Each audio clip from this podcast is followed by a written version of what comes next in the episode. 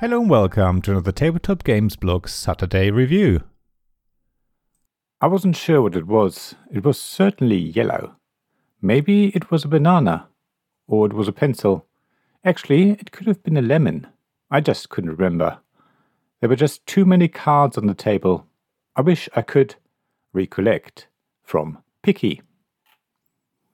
A very simple intro for a pretty simple game. Well, saying that, it's not actually that simple. It starts out really straightforward with a handful of brain shaped cards.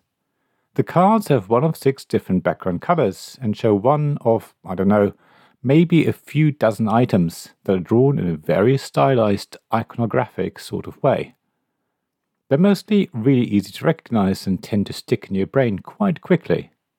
The problem is, you can only look at them for a few seconds before they all get flipped face down.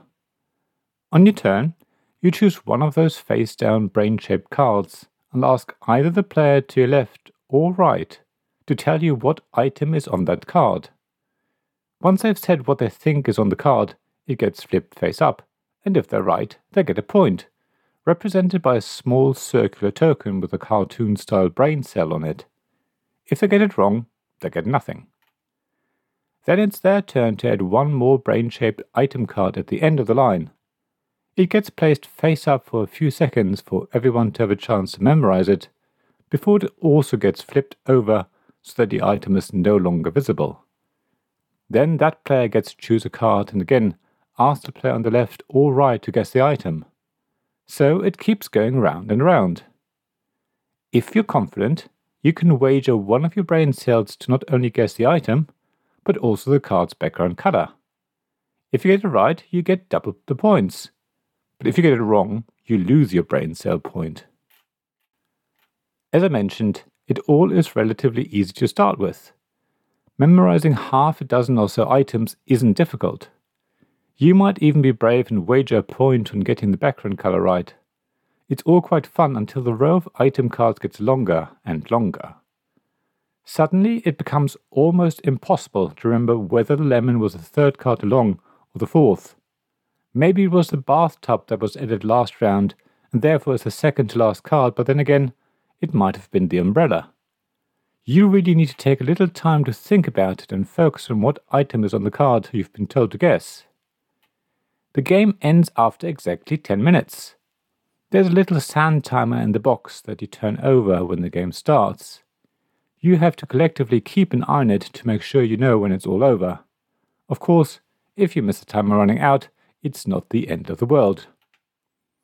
Like with many real time games, if you currently have the most points, you might intentionally take longer to think about what item is on the card, or to choose a card for the next player to remember.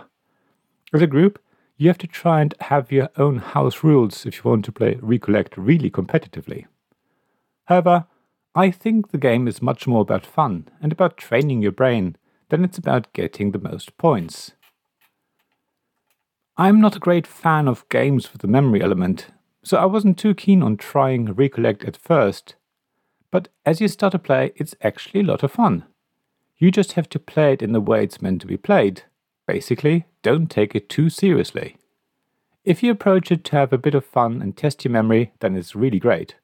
However, even if you still don't like it, it's going to be over after 10 minutes, so it's really quick. Recollect is the perfect game for a family, of course.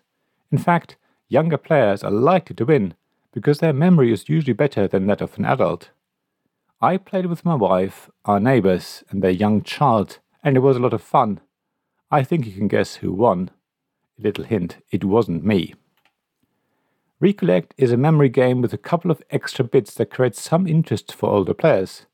It's not the usual memory game where you have to match two tiles.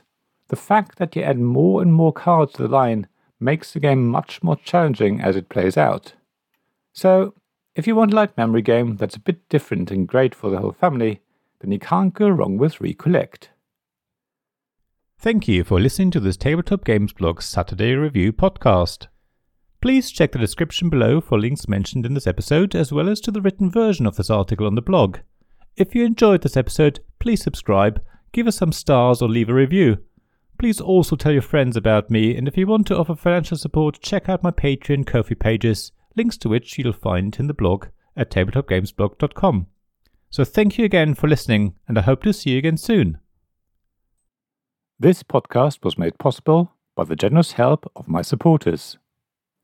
Royal Patron Sean Newman, Magic Champion John Risley, Castle Guards David Miller and James Naylor, Dice Masters Alex Bardi, Paul Grogan, and Robin Kay, Shining Lights Gavin Jones, Vukasin Nizovic, Sarah Reed, Richard Simpson, and Tim Vernick.